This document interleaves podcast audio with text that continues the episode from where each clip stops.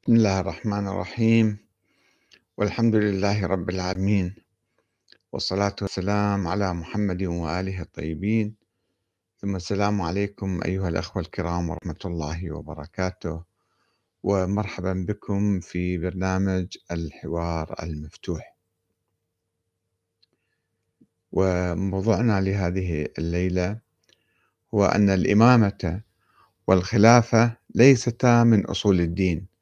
ولا من فروعه وإنما هي من الأمور العرفية المدنية التي لم ينزل بها من الله سلطان.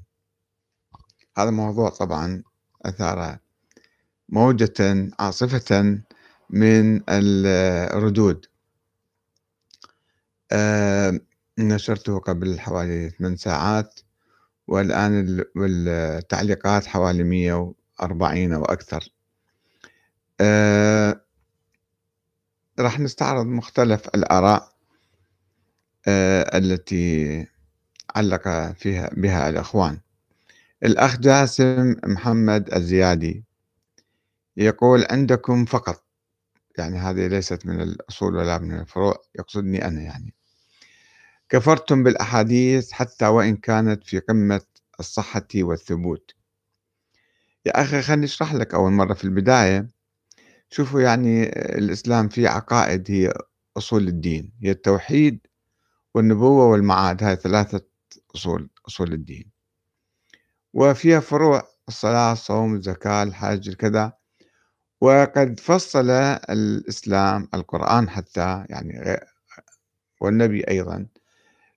مثلا الوضوء كيف تتوضأ؟ القرآن مبين لك لأنه هذا فرع من فروع الدين. الصلاة كيف تصلي؟ الوضوء كيف تتوضأ الحج كيف تحج الزكاة في ماذا مثلا كيف تصرفها وين تصرفها تفاصيل. بينما الإمامة والخلافة الحكم يعني بصورة عامة سواء الخلافة العباسية أو السنية أو الإمامة الشيعية لا يوجد حولها أي حديث ولا يوجد أيضا حولها إذا البعض حاول يستنبط ويأول بعض الآيات القرآنية. ولكن ما فيها تفاصيل. مثلا خلافة وراثية أم لا بالشورى. وإذا كانت بالشورى كيف؟ من ينتخب؟ من ينتخب؟ ما هي علاقة الحاكم بالناس؟ وإذا كانت وراثية سواء العباسية أو العلوية يعني الإمامية. طيب كيف تنتقل الإمامة من واحد إلى واحد؟ هل بالنص وأين النصوص وكيف نعرف النصوص؟ أو بمثلا العلم كيف نعرف العلم؟ أم بالوصايا العادية؟ الوصايا العادية هذه ما تشكل حجة يعني. طيب بالمعاجز الإمامية يقولون يعني بعد ما سووا النظرية نظرية الإمامة قالوا بأن الإمامة في نص يعني جابوا بالنصوص على الإمام علي. طيب بعد الإمام علي الإمام علي لم ينص على الحسن الحسن لم ينص على الحسين الحسين لم ينص على زين العابدين وهكذا. فهم يقولون النصوص ما موجودة. منظري منظروا الإمامية يقولون ولست أنا. يقولون الوصية أحيانا تقوم مقام النص. طيب وصية أيضا ما موجودة. الحسين لم يوصي إلى علي بن الحسين في كربلاء. كيف نعرف أن زين العابدين مثلا صار هو الإمام؟ يقولون بالمعجزة. طيب منو يثبت المعجزة؟ كيف تثبت المعجزة؟ كيف تنقل المعجزة؟ أساسا مبدئيا هل يمكن آه، حدوث معاجز؟ آه، النبي محمد صلى الله عليه وسلم ما جاب معاجز إلا القرآن. فإذا هاي التفاصيل النظرية غير موجودة وغير معروفة ولم يبين لا الله بالقرآن الكريم ولا النبي محمد. وكذلك نظرية الخلافة العباسية. أو السنية يعني مو واضحة. فيقول الأحاديث. طيب حتى لو افترضنا آه، كانت هاي النظرية مثلا نظرية الإمامة آه، صحيحة ولكن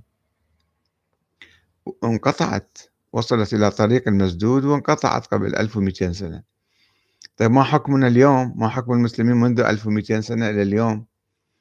يقولون يوجد إمام غائب. طيب هذا ما يسمى إمام. إذا غاب بعده مو إمام.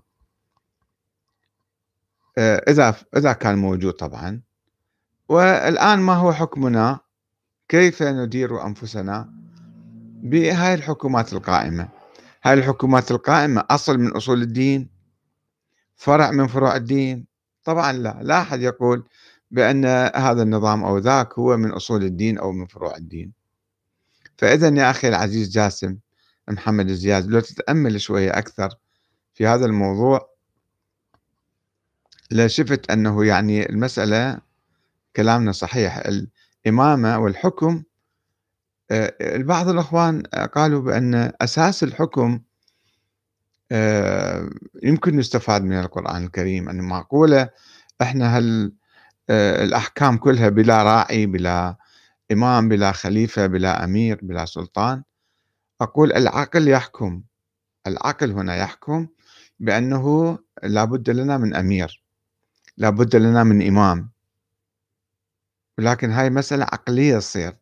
يعني الإمامة هي مسألة عقلية وليست مسألة دينية. لذلك مثلا تخلى عنها الإمام آه، الحسن أعطاها المعاوية. إذا الإمامة مسألة دينية ما يمكن الإمام الحسن يتنازل ويعطي الخلافة بعد ما أن أصبح خليفة وبايعه الناس وخليفة شرعي خليفة شرعي لم يستولي على السلطة بالقوة إنما ببيعة الناس. وإجت نازل بعد ستة أشهر وأعطاها المعاوية.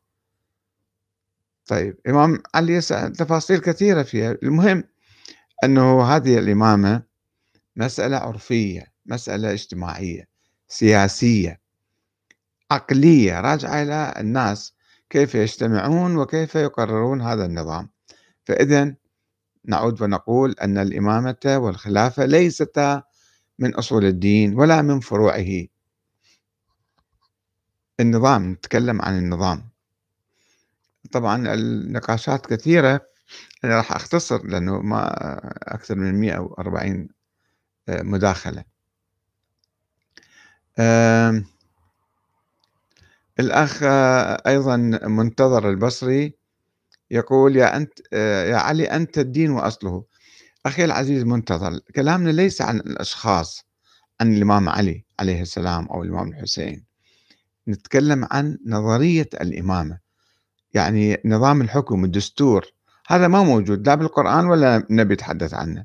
كلامنا هنا ونرجو أن يعني شوية نرقى إلى مستوى حضاري في الحوار. الأخ رسول فاضل يقول احترم عقل القارئ الكريم. طيب إحنا مدى مدى يعني نهين أحد؟ نطرح فكرة ولذلك التشنج الطائفي الموجود بين المسلمين حول أنه النبي عين أحد ولا ما عين أحد؟ والخلاف هذا المزمن التاريخي هو شيء وهمي خلاف على شيء غير موجود حاليا. ولا ليس له أي أسس يعني أساسية ثابتة بالقرآن أو السنة. آه، الأخ ليث محيي يقول الإمامة نعم ما لها أصل في الدين ولا فرع من الدين. أما الخلافة كلا يعني يقول الإمامة نعم فيها ما أعرف يعني كلامه شنو. آه الإمامة نعم أما الخلافة كلا. الأخ أحمد بن علي الحارثي يقول كلها أمور من الحواشي أو الوسائل وليس من الغايات والأصول وأساسا بالحقيقة المتكلمين السابقين في موضوع الإمامة يقولون الإمامة تثبت بالعقل أم بالشرع هذا كان جدل قديم وبالشرع ما تثبت بالعقل تثبت طبعا. سرمد رشيد يقول أو راشد يقول خلفاء أمتي 12 ورثوا في هذا البطن من قريش. تركت فيكم الثقلين سنتي وعترتي أهل بيتي. فكيف لا يكون علي أصل من أصول الدين بعد النبوة؟ أيضا قلنا أن لا نتحدث عن شخص الإمام علي وفضله وسيرته وقيادته. وطريقته بالحياة. وأنا أتمنى وأحث الناس أن أكون يعني أن يقبلني الإمام علي سائرا في طريقه. آه، الأخ عبد الكريم عمران يقول صدقت أخي الكريم وزادك علما وحكمة وتقوى. تحياتي لك من بيت المقدس. شكرا جزيلا لك. الأخ عبد الله الشمري أبو جعفر يجيب الأخ بطريقة يعني غير لائقة غير حضارية. نرجوك يا أخ عبد الله مرة ثانية. يعني شوية يعني نتعلم أدب الحوار. يقول أنصحك أن تقرأ كتاب المراجعات للسيد عبد الحسين شرف الدين حتى تعرف شيئا عن دينك. فيجيبه الأخ آه، عبد الكريم بلطف وبأدب يقول قرأت كتاب الله ولا ينفعني مراجعات ولا عبد الحسين. طبعا هو كلام بالتالي يعني لا يؤدي إلى نتيجة معينة. آه، أين هي نظرية الإمام؟ ما موجودة منذ مئات السنين. لماذا نبحث فيها كثيرا؟ آه، أيضا يقول علي الزياري علماؤنا الأبرار غسلوا عقولنا بأن الإمامة من أصول الدين. في الحقيقة هناك الآن يعني إصلاح أو تراجع. يعني عندنا الإمام الخميني السيد السيستاني والسيد محمد آه، باقر الصدر يقولون الإمامة ليست من أصول الدين وإنما من أصول المذهب. نازلوا شوية. وأنا أقول حتى ليست من أصول المذهب. المذهب الشيعي للإمامية. طبعا من أصول الإمامية نعم ولكنها ليست من أصول آه، مذهب أهل البيت التشيع. ولكي نستطيع آه، أن نفهم الدين علينا أن نبدأ من جديد في الدعوة المحمدية. الأخ علي زياري يكمل كلامه. عبد الرزاق ناجي يقول زادك الله علما ونورا وثبتك على الإيمان. ستار حمدان آل جادر.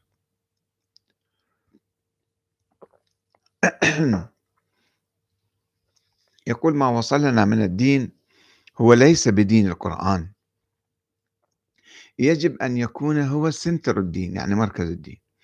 والذي حدث هو خلاف ذلك. أصبح center الدين هو السنة. ومن ذلك الوقت تعطل الفكر. وحتى السنة ما يعني المشكلة ليست من السنة يا أخي العزيز إنما من الأحاديث الموضوعة والاجتهادات والفرضيات والنظريات اللي طلعت بعدين ورا مئات السنين. آه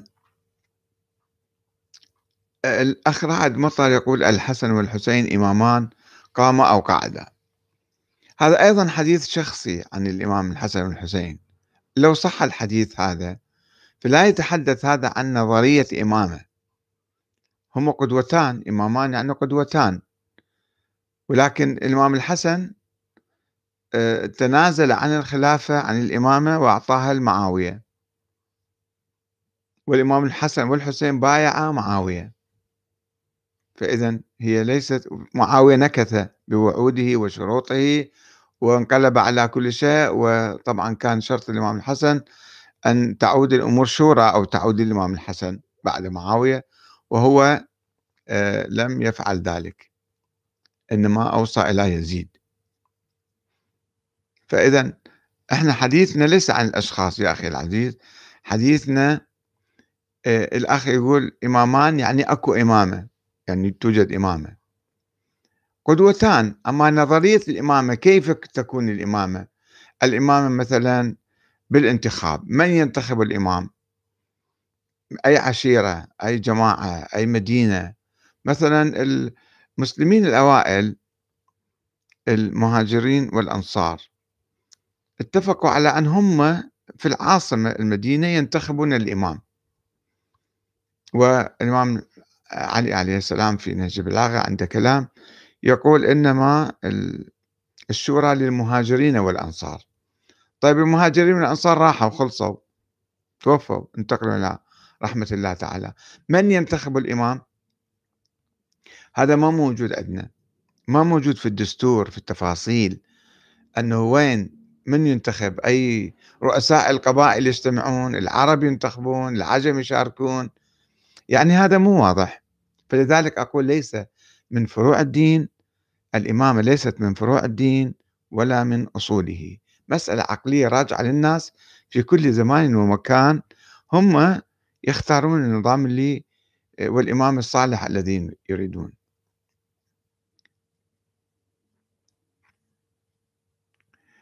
آه علي الطائي يقول ما عدا آية الخلافة إني جاعل في الأرض خليفة.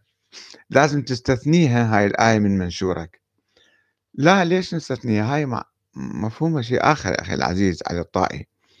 إني جاعل في الأرض خليفة الله سبحانه وتعالى يحدث الملائكة ويخبرهم عن وجود الإنسان. الإنسان هو خليفة الله في الأرض. ما تتحدث عن الخلافة يعني السياسة ونظام الحكم.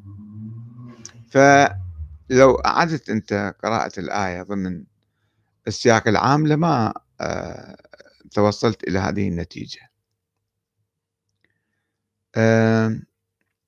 الأخ كريم صبري شعبان يخاطب الأخ أحمد الحارثي يقول وهل يعقل أن يترك رسول الله الأمة بلا قائد؟ طيب الآن صار لنا 1200 سنة بلا قائد. هل يعقل أن الله يتركنا بلا قائد بلا إمام؟ نفس السؤال. يمكن تقول حكمة الله اقتضت. أقول لك أيضا حكمة الله اقتضت أنه يترك المسلمين لكي هم بعقولهم ويحاولوا يطبقوا الدين ويختاروا واحد يطبق الدين يكون إمامهم.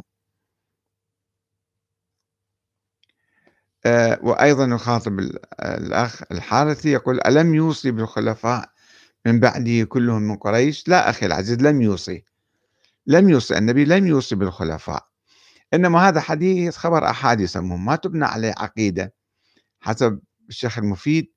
وعلماء الكبار يقولون أخبار الآحاد لا تفيد علما ولا عملا.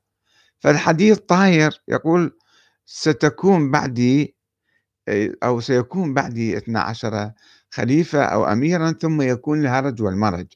لم يحدد الخلفاء والأمراء ب 12 ولم يحدد أنهم هؤلاء مثلا آه، كيف يأتون وهم شرعيين لو مو شرعيين أو كذا. وهذا الحديث طلعوا الأمويون في مقابل الثورات الشيعية التي صارت ضدهم سموها هرج ومرج.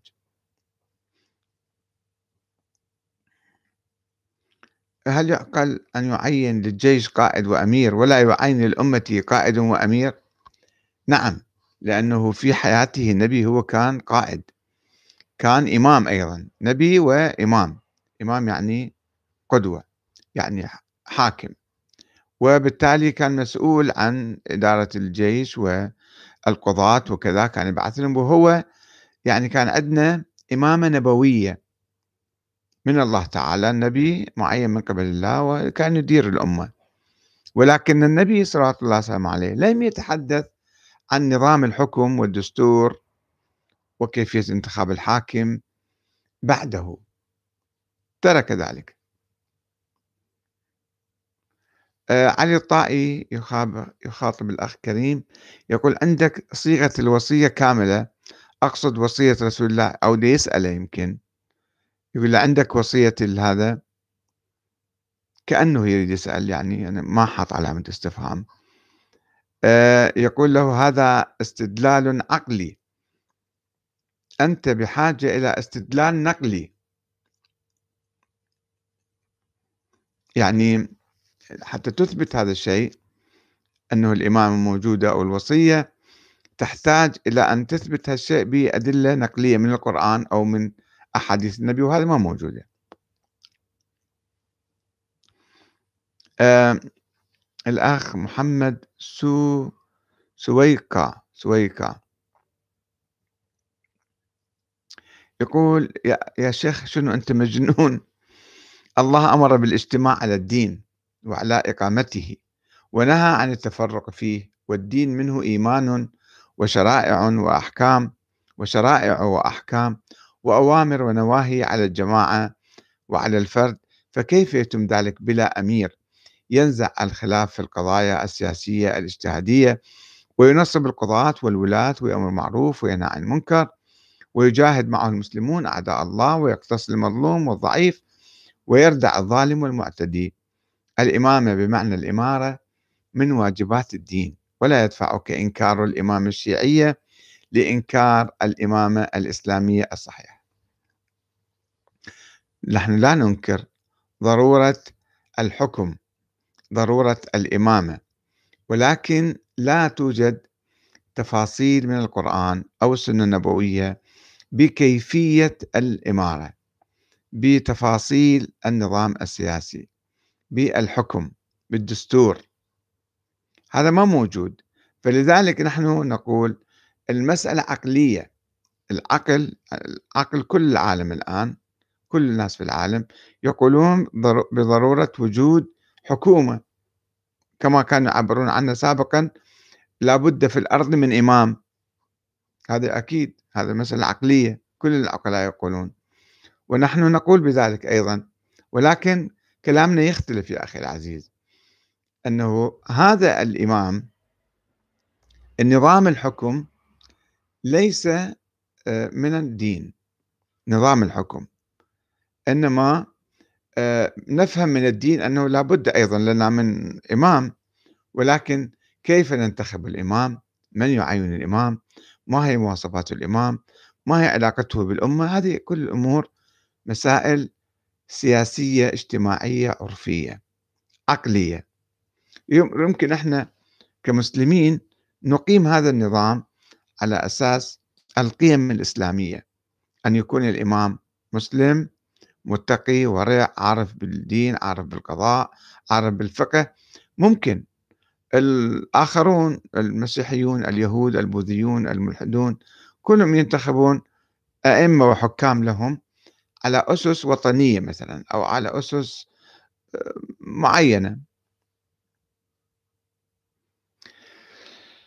الأخ منير آه، عمار يقول الأخ آه، محمد سويقة يقول له جزاك الله خيرا. ممكن سؤال راحوا بعدين اسمه أسئلة خاصة تصير. الأخ مؤيد طاهر يقول الدين هو عملية تفاعلية ديناميكية. بين الخالق الحي القيوم وبين عباده الأحياء. ولا دخل للأموات في هذه العلاقة لا من بعيد ولا من قريب انتهى. إحنا هسه ما نتحدث انهم كانوا أموات ولا أحياء نتكلم أنه حتى لو كانوا أحياء في زمانهم هل هم أقاموا أنظمة دينية؟ أم قالوا نحن بشر عاديين نخطئ ونصيب؟ وبالتالي نحن لسنا معصومين ولسنا معينين من قبل الله. لذلك شوفوا خطبة الإمام علي الرائعة في نهج البلاغة موجودة وينقلها الكليني في الكافي أيضا. خطبة طويلة رائعة جدا. آه، أقتصف لكم مقتطفات منها يعني. يقول آه، آه، أنه إني في نفسي لست بفوق أن أخطئ ولا آمن ذلك من فعلي. إلا أن يكفي الله مني ما هو أملك به من نفسي فلا تكفوا عن مقالة بحق أو مشورة بعدل. فإن من استثقل الحق أن يقال له أو العدل أن يعرض عليه كان العمل بهما أصعب عليه. فالإمام علي كان يطالب الناس كان يقول أنا مو معصوم ويطالب الناس بنقده والمشورة عليه. إنما أنا وأنتم عبيد لرب لا رب سواه. ف يعني شوفوا حتى الإمام علي كان يعتقد نفسه هو حاكم مدني وليس حاكما دينيا معينا من قبل الله تعالى. هذا شيء مهم جدا. الآن إحنا كل شيخ يجي يقول لك أنا حاكم من الله تعالى أنا حاكم شرعي. أنا نائب الإمام أنا ولي أمر المسلمين. من حطك حاكم شرعي؟ حتى لو كنت أعلى من العلماء. لا يمكن أن تكون حاكما شرعيا. إلا إذا انتخبك الناس.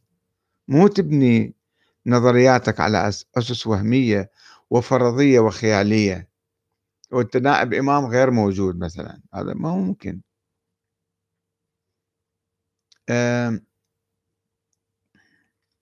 الأخ حازم سمير يقول يعني الأعراف المدنية ليست من الدين؟ لا الأعراف الله سبحانه وتعالى جاب هذا القرآن الكريم. القرآن الكريم فيه عقيدة وفيه أيضا فروع. لهذه العقيدة فيها تفاصيل لبعض الأمور وفيها وسكت عن أشياء. الله سبحانه وتعالى سكت عن أشياء ليس جهلا وليس عفوا يعني ليس غفلة أو إنما سكت عنها حتى أنتم الناس العقل الإنساني يتحرك ويسويها. مهند عباس النفاخ يقول هذا رأيك ولغيرك رأي آخر. طبعا طبعا هناك آراء أخرى. كثيرة طبعا مو رأي واحد. أه ونحن لا نفرض رأينا ونستعرض ونتناقش. الأخ العراقي علي يقول إن نظرية الإمامة كما هي رائجة في كتب الشيعة الإمامية وكما تطرح على المنابر ووسائل الإعلام ويتم تعليمها وتدريسها في المدارس والحوزات العلمية لا يمكن الدفاع عنها من خلال كتاب الله القرآن الكريم وعقليا أيضا لا يمكن الدفاع عنها. هي غير موجودة حتى تدافع عن ماذا؟ النظرية غير موجودة. مع الأسف إحنا نشغل آه، وقتنا أحيانا في الدفاع عن نظريات خيالية وهمية غير غير موجودة على أرض الواقع. فالأخ أحمد بن علي يقول صدقت يخاطب الأخ العراقي علي. صدقت يا أيها السيد المسدد قبل على رأسك المفكر الشريف. والأخ يجيبه يقول شكرا على اهتمامك وردك واستحسانك. وثم الأخ العراقي يقول وأيضا يوجد أمر مهم جدا. يقول تعارض الأدلة العقلية لنظرية الإمامة مع الأدلة العقلية لنظرية الغيبة. فعلا.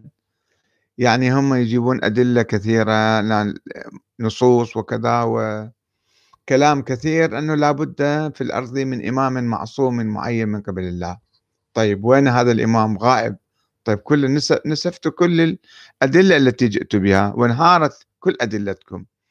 الغيبة وعدم وجود إمام بالحقيقة آه، وصول الإمامة إلى طريق المسدود كما قال بعض الشيعة شيعة الحسن العسكري وهذا مسجل في كتب التاريخ والكلام الشيعية أنه آه، أصيبوا بصدمة الشيعة. كيف انتهت الإمامة هكذا؟ وتفرقوا إلى 14 فرقة وفرقة قالت أصلا الإمامة انهارت خلص تبين الإمامة كلها كانت باطلة من أول يوم. آه، صافي صافي صافي صافي. يقول فما المقصود بالآية؟ وعد الله الذين آمنوا منكم وعملوا الصالحات ليستخلفنهم في الأرض. يعني تنتصرون تحكمون أنتم تصيرون سادة في الأرض. مو تصيرون خلفاء حكام يعني. والآية لا تتحدث عن الحكومات والحكام. آه، الأخ ميم علي آه، ياسين يقول إذا كانت عرفية. فلماذا اختلف العرف واقتتلوا وسفكت, وسفكت الدماء؟ فأين عدل الله وأين حكمته إذا كان الأب لا يسافر إلا أن يترك قيما في البيت ولا مدبر شركة يسافر من دون أن يضع خليفة؟ فهل هؤلاء أحكم من الله؟ حقيقة لا أعرف كيف تفكر وأي مستوى متدني ومضطرب قد وصلت إليه أيها الكاتب أحمد الكاتب. يا أخي العزيز ما يحتاج تفكر هواية ولا محتاج تنزل يعني أو تصعد. آه، أنت شوف الآن الآن يوجد يعني أنت قاعد تفترض فرضية وتفرضها على الله. لازم مثل تقيس يعني آه، فعل الله تعالى وحكمه وحكمته وأوامره على ما يفعل الناس. الله سبحانه وتعالى أنزل نبيا وأنزل قرآنا. وفي القرآن هدى إن هذا القرآن يهدي للتي هي أقوام في قيم ومبادئ. وطلب من الناس أن يعملوا بهذا القرآن أن يأمروا بالمعروف وينهوا عن المنكر. وما يعني الله يعني صحيح بعث أنبياء ولكن ليس في كل زمن في فترات ما في أنبياء أصلا حتى. ويعني الله الآن في كل بلد في كل مدينة يحط رئيس بلدية يجي يجيب لك آية قرآنية أو ملك ينزل لك حط هذا الرئيس وشيل ذاك الرئيس وحط هذا. هذه أمور متروكة للناس. متروكة للناس لكي هم آه يعني الله يمتحنهم شوف يصطفوا مع الحق أم مع الباطل. في ناس ظلمة في ناس مستبدون في ناس آه طغاة ومجرمون وسراق وقتلة. وفي ناس يدافعون عن الحق والعدل والقسط ويقاومون هؤلاء الظلمة يعني دائما هناك صراعات في الدنيا في كل مكان وفي كل زمان. فهذا ما له علاقة بالموضوع يا أخي العزيز آه، علي ياسين أو محمد علي ياسين. يعني ما يمكن تقيس يعني أنت هالشيء هذا الحكام والمسافرين ومدراء الشركات على الله سبحانه وتعالى. الأخ فلاح الشمري. يقول حقيقة أكو أمور ما تستوجب أن تطرح يعني يوجد لمن لا يفهم اللهجة العراقية. آه، ما تستوجب أن تطرح لأن كثيرا من الطائفيين يطربون فرحا لطرحها. وأني أشوف كثير من التعليقات على من تعليقاتهم على منشوراتك وتحياتي.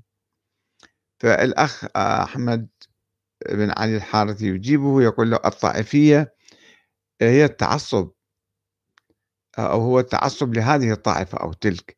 قد علمنا أن كل أقوال الطائفة التفريعية إنما هي اجتهادات زمانية. والأخ آه، حاجي نجاة يقول ما ممكن أن يترك هذا الدين العظيم بعد محمد صلى الله عليه وسلم بدون مسؤول؟ خليفة أمير ولي رئيس شاه مجتهد إمام إلى آخرها. باعتقادي في حالة تركه يكون دين ناقص. طيب ليش أنت خلطت المجتهد مع الخليفة؟ المجتهد الناس يعني يجتهدون والناس ينتخبون المجتهد فيكون مثلا إمام عليهم أو ولي فقيه. طيب هاي ولي الفقيه نظرية عقلية. هذه الله لم ينص عليها في القرآن. ولا النبي محمد نص عليها. فإذا شنو المشكلة في ذلك؟ أنه الناس هم ينتخبون مثلا واحد من عندهم صالح. كما يحدث الآن في الدول التي تؤيدها المرجعية الشيعية في إيران والعراق.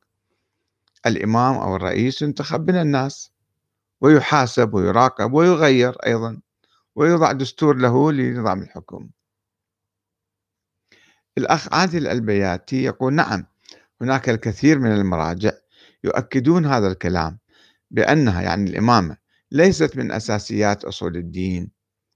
كما قلت أنا الآن هناك بعض المراجع يقولون من أصول المذهب حتى لا يكفرون الناس. إذا قلنا أن الإمامة من أصول الدين كما كان يقول السابقون وكانوا يكفرون بقية المسلمين ومن لم يؤمن بإمام واحد كفر كل يعني حتى لو أنت إمام الثاني عشر ما تؤمن به كفرت. يعني كل الفرق الشيعية صارت كافرة. عند المتطرفين السابقين. فلذلك الشيعة المعاصرين الآن العقلاء يعني هذا مو معقول الكلام نجي نكفر كل الأمة الإسلامية. فقالوا بأن يعني من أصول المذهب إذا واحد ما آمن بأحد الأئمة أو الإمام الثاني عشر مثلا آه، يعني بعد مو شيعي. طبعا مو اثنى عشري ولا هم شيعي. إسماعيلية شيعة ما يؤمنون بالإمام المهدي الزيدية شيعة ما يؤمنون أصلا بنظرية الإمامة. ف يعني شوي شوي يعقلون أو يرجعون إلى الواقع الأمر الواقع. محمد الكعبي يخاطب الأخ عادل البياتي يقول من مات ولم يعرف إمام زمانه مات ميتة جاهلية. جاهلية كفر إذن. الإمامة على وزن النبوة. يا أخي العزيز محمد الكعبي هي هاي من مات ولم يعرف إمام زمانه هل هذه آية قرآنية؟ القرآن يقول لك إذا أنت ما آمنت بشيء مثلا ببعض الكتاب تكفر. فهل هذه آية قرآنية؟ أو حديث نبوي؟ هذا حتى مو حديث نبوي مو صحيح. لأنه الأحاديث الأحاديث الجاية إذا تعارضت مع القرآن تكفر أنت إنسان على ما بايع هذا الحاكم. يعني شنو هذا الحاكم؟ صار صار نبي حتى إذا واحد ما آمن به راح يكفر. فإذا لازم نراجع إحنا هالأحاديث لأنها هي تسبب التطرف والعنف والإرهاب أيضا. وحديث مو معلوم منين جاية. معاوية كان يروي هذا الحديث. وعبد الله بن عمر كان يروي. فإذا هذا حديث يعني بعدين الشيعة يمكن أخذوه وكيفوا عليه. عادل البياتي يقول لمحمد الكعبي أخي العزيز تستطيع أن تقرأ آراء المراجع في مسألة الإمامة هل هي من أساسيات أصول الدين أم لا؟ وطبعا في نقاش حولها. أبو أحمد الحميداوي.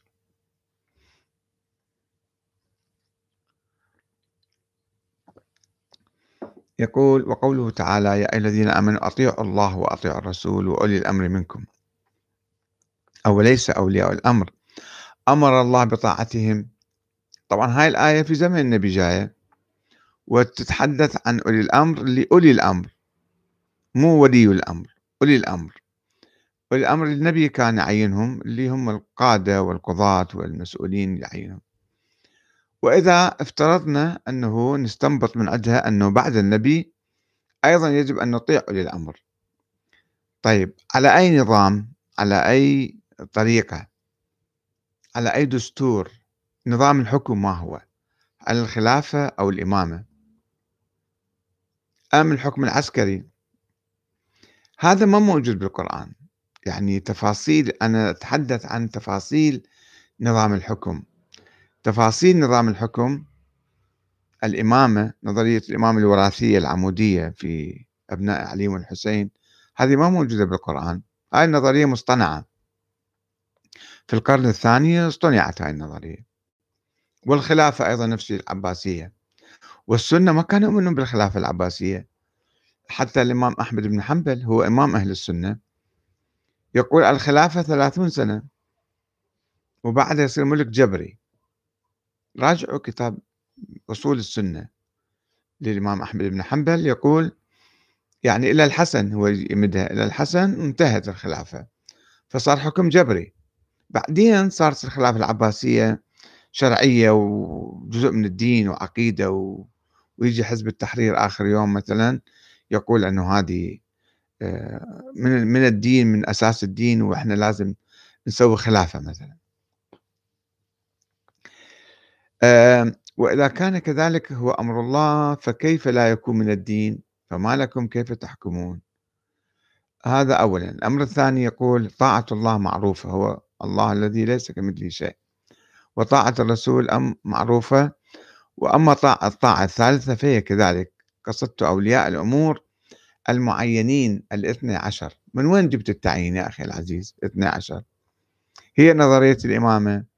كانت ممتدة عندما اصطنعت في القرن الثاني. كانت نظرية ممتدة إلى يوم القيامة. مو محددة لا ب 12 ولا ب 12 ألف ولا ب 12 مليون. بعدين صارت حركة واقفية صارت حركة اثنا عشرية هي حركة واقفية لأنه وصلت إلى طريق المسدود فاختلقت ثاني عشر. هو ما موجود ثاني عشر هو 11 آه، وقالوا أنه هذا غائب. فأنت ادرس نظرية الإمامة جيدا أخ أبو أحمد الحميداوي. أرجوك أن تراجع ولا تحب. فأقرأ كتابي التشيع السياسي والتشيع الديني. مفصل متحدث عن نشوء الإمامة وانتقالها. يعني حتى أسس نظرية الإمامة عند الإمامية مو واضحة. ساعة يقولون بالنص. ساعة يقولون النص ما موجود يقولون بالوصية. وصية مو موجودة يقولون بالعلم علم ما موجود مو معروف. يقولون الأكبر الأكبر يموت مو معروف يقولون بالمعاجز. يعني نظرية هي قائمة على ظنون وعلى احتمالات وعلى ادعاءات وفرضيات غير موجودة. وأحاديث مزورة طبعا. مو كل حديث تصدق به يا أخي العزيز. أحاديث كثيرة. أكبر مصنع في التاريخ الإسلامي هو مصنع صناعة الأحاديث. الأخ محمد سويكا أرجوك يعني خلينا نتجنب ال ال يعني الكلام الجارح. نتحاور بأدب واحترام وبصورة حضارية من دون ما نجي يعني شخصيا نهاجم الأشخاص. فلذلك أنا أعتذر من قراءة كلامك لأنه أولا عنيف. الأخ آه، محمد منير آه، بيدني بيدني أو كذا آه، محمد أنير بيدني. يقول ما رأيك بالحديث النبوي الذي يقول من بعده 12 خليفة كلهم من قريش؟ كذب هذا الحديث. منو أكثر ينطبق عليه هذا الحديث؟ عند الشيعة 11 ما عندهم 12 الثاني عشر ما موجود فأيضا ما ينطبق عليهم وعندهم أئمة آخرين أكثر من 12 شطبوا اسمهم حتى تركب عليهم آه، يركب عليهم هذا الحديث وما ركبت عليه. آه، أنت مشكلتك أنت ضيعت الصوبين لا أنت تتبع مدرسة أهل البيت ولا أنت متبع أصحاب فكرة الشورى. لا هي أهل البيت مدرسة أهل البيت هي الشورى. نظرية أهل البيت هي الشورى وليست الوراثة العمودية في أبنائهم. وبهذه الصورة الهشة وبعدين إحنا ما مضيعين إن شاء الله مدرسة أهل البيت. أنا أنا أزعم أنني توصلت إلى جوهر مذهب أهل البيت وإلى فكرهم الصحيح من ركام الأساطير والخرافات الهائلة التي تراكمت على مذهبهم وأنت تعتقد ما قرأته أو وصل إليك هو مذهب أهل البيت. لا يا أخي العزيز حاول تبحث أكثر.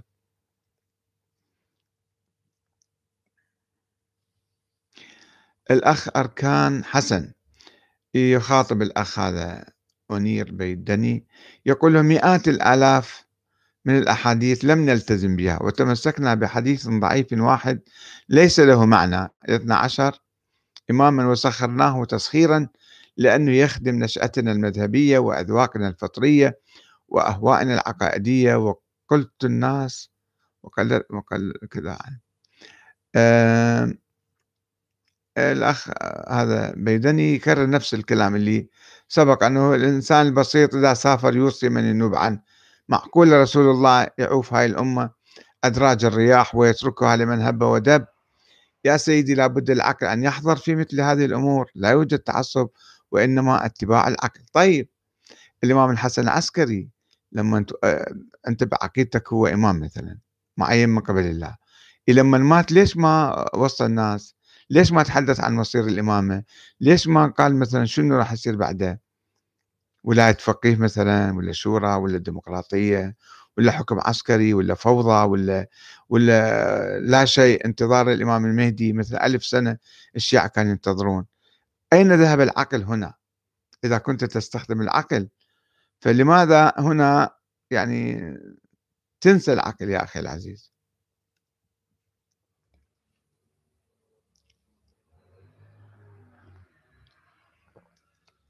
الأخ أركان حسن أيضا يقول ما هي إلزاميات العبادية للإمامة أو الخلافة القرآنية أو السنية وثوابها الجزائي عند الله قرآنيا؟ ما في التزامات محمد الكعبي يقول يخاطبني يقول أعتقد طريقتك هذه تنعكس على سائر عقائد الإسلام. كيف عرفت يعني؟ كيف قاعد تخمن الظن إلى الآن لم تبين كيف أثبتت وجود الخالق وتوحيده وإثبات نبوة النبي محمد صلى الله عليه وسلم. أعتقد إثبات هذه الأصول أصعب من إثبات الإمامة على طريقتك وذوقك هذا. لا يا أخي العزيز الله سبحانه وتعالى إحنا نشوف الكون نشوف أنفسنا نشوف خلقنا نعرف الله موجود وهو قادر وهو عليم وهو حكيم وهو آه، كل شيء خالق. والنبي عرفناه من القرآن الكريم. أما أنت نظرية الإمامة من وين عرفتها؟ الأئمة ما عندهم أي كتاب. حتى نهج البلاغة يعني مو ثابت مية بمية. كل أحاديثه وكل خطبة يمكن زايدة يمكن ناقصة. القانوني أبو أحمد يقول هذه الحقيقة والمفكر المتنور يعرفها سلفا. حيدر حسين عدا يقول ما عندك سالفة؟ آه عادل البياتي يقول عيسى عليه السلام يقول ولما توفيتني كنت أنت الرقيب أنت الرقيب عليهم. كنت أنت الرقيب عليهم. آه، ستار البغدادي يعلق يقول أكيد وهذا مصداق الخاتمية عند رسول محمد صلى الله عليه وسلم. فالحرام مطلق والحلال مقيد بالقوانين والأعراف. الأخ ليث نبيل أيضا يعني يستخدم كلمات شوية تقسم بالله على شنو يا أخي العزيز؟ يعني يمكن تقول كلامك خطأ يمكن تقول كلامك كذا أما كذبت ورب السماء على كيفك؟ شوية شوية حاول أن تتناقش تأخذ وتعطي وتفكر بالموضوع وحتى نخلص من هذه الفتنة الطائفية اللي إحنا واقعين بها اليوم إلى هذه المحاصصة وإلى هذه الصراعات العبثية الوهمية على أشياء وهمية يعني. إنما الإمامة عهد إلهي عهده الله في كتابه الكريم وقال لا ينال عهد الظالمين. طيب منو قال لك؟ الله قال عهدي راح ينال مثلا فلان وفلان وفلان. أو هذا هو نظام الحكم. شوية شوية تعمق أكثر يا أخي العزيز. محسن أبو الخير إنما وليكم الله. أبو عصام البازي يقول فعلا لا يوجد نص قرآني يوحي للامامه كالصلاة مثلا. هذه حقائق على الجميع التفكر بها بعقلانية لأن الغاية الوحيدة التعلم. آه، طالب العمري يقول أنا لا أريد أن أتعب نفسي معك في جدال لا طائل منه. أولا لماذا الأمة تطلق على علي بن أبي طالب لقب الإمام؟ ولماذا يطلق عليه يطلق عليه أعداؤه في أشعارهم عند الحرب؟ كلمة الوصي. فهل جاء هذا من فراغ؟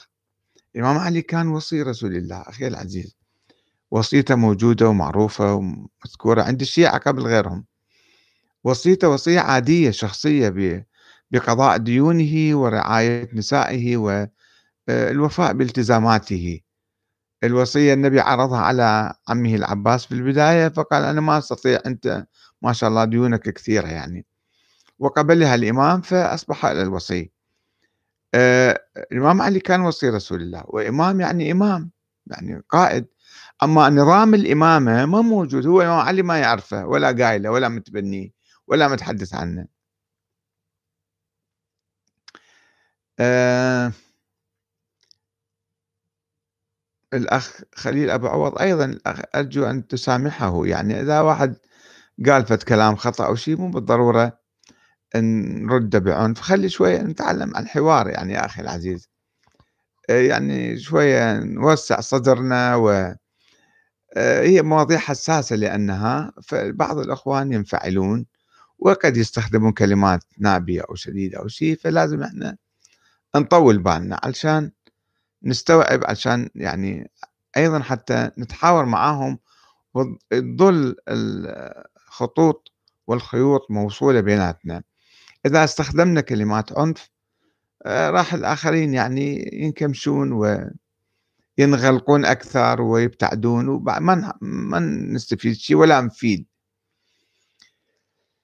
الأخ سيف الزبيدي يقول وهل يعني ذلك أن حروب علي بن أبي طالب لمعاوية وغيره لأنهم لم يبايعوه؟ حروب ليست من الدين يعني باطلة ودماء الأبرياء المسلمين برقبة من؟ يا أخي العزيز شوف المسلمون انتخبوا الإمام علي وهو عندما أصبح إماما أصبح يدافع عن حقوقهم وعن حريتهم وعن واحد جاي يفرض نفسه عليهم بالقوة والإرهاب. لا يحق للإمام علي أن يدفع هذا المنكر؟ منكر واحد جاي بالقوة يستولي على الناس. كما استولى بعد ذلك. فهنا يعني هذا تجسيد للدين. موقف الإمام علي آه، في محاربة الظالمين والناكثين والقاسطين والخارجين مثلا. هذا تجسيد للدين. الدين يقول لك يعني أنت احترم كلمة الأمة والناس حقوقهم القائد. لابد أن يدافع عن الأمة بعد ذلك. الإمام علي ما فرض نفسه بالقوة على الناس. هم جو انتخبوه وبايعوه. آه الأخ علي حسن يقول لو كانت الإمامة والخلافة من أصول الدين فلماذا لم يبين القرآن أصل الإيمان بها ومن أو من كفر بها؟ كذلك لا لا آداب ولا أحكام في القرآن تتعلق بالإمام يعني الحاكم. علما أن القرآن ذكر أحكاما وتفاصيل وآدابا لمسائل أدنى بكثير من الإمامة. عند الإمامية كالصلاة والوضوء والجنابة وقضاء الحاجة والحيض فكيف لا يذكر للإمام حكما واحدا من أحكامه وآدابه وهو بهذه المنزلة العالية الخطيرة. أفيأتي المحيض والتفسح في المجالس وعدة المتوفى عنها زوجها والتحية بالنصوص الواضحة الجلية وهي فروع بل فرع من الفروع فروع الفروع. ولا تأتي كذلك إمامة علي وهي أعلى. ما نتحدث عن إمامة علي نتحدث عن عموم الإمامة. وهي أعلى شأن من النبوة كما يقول البعض يعني آه، ما يوضح بجلاء أن هذه العقيدة استنبطوها بعيدا عن نصوص القرآن ثم جاءوا إلى القرآن ليجعلوا منه تابعا ومحكوما يوقع على ما يقولون به وبه يحكمون. هذا ناقل الكلام يقول هذا منقول. الدكتور محمد قاسم العاني يقول يا أستاذ كلامك ذهب لكن أصحاب المصالح الدنيوية لا يقبلون به لأنهم يعيشون على هذه المصطلحات. لا في ناس مترسخة عندهم أفكار لم يدرسوها جيدا وبعمق. يعني أنا نشأت على هذه الأفكار وكتبت كتاب عشرة ناقص واحد يساوي صفر في سنة 73 وكنت أؤمن بها ولكني بالحقيقة عندما أراجع نفسي أجد أنني كنت أبحث بسطحية يعني ما ما نبحث بعمق كل الحوزة الشكل يعني. ولو بحثنا بعمق ودقة وبصورة شاملة لاستخلصنا نتائج أخرى. أعتقد نكتفي بهذا القدر. طولنا عليكم حوالي ساعة. وإن شاء الله إذا كانت هناك يعني تعليقات أخرى ربما في حلقات قادمة إن شاء الله نتابعها. والسلام عليكم ورحمة الله وبركاته وتصبحون على ألف خير.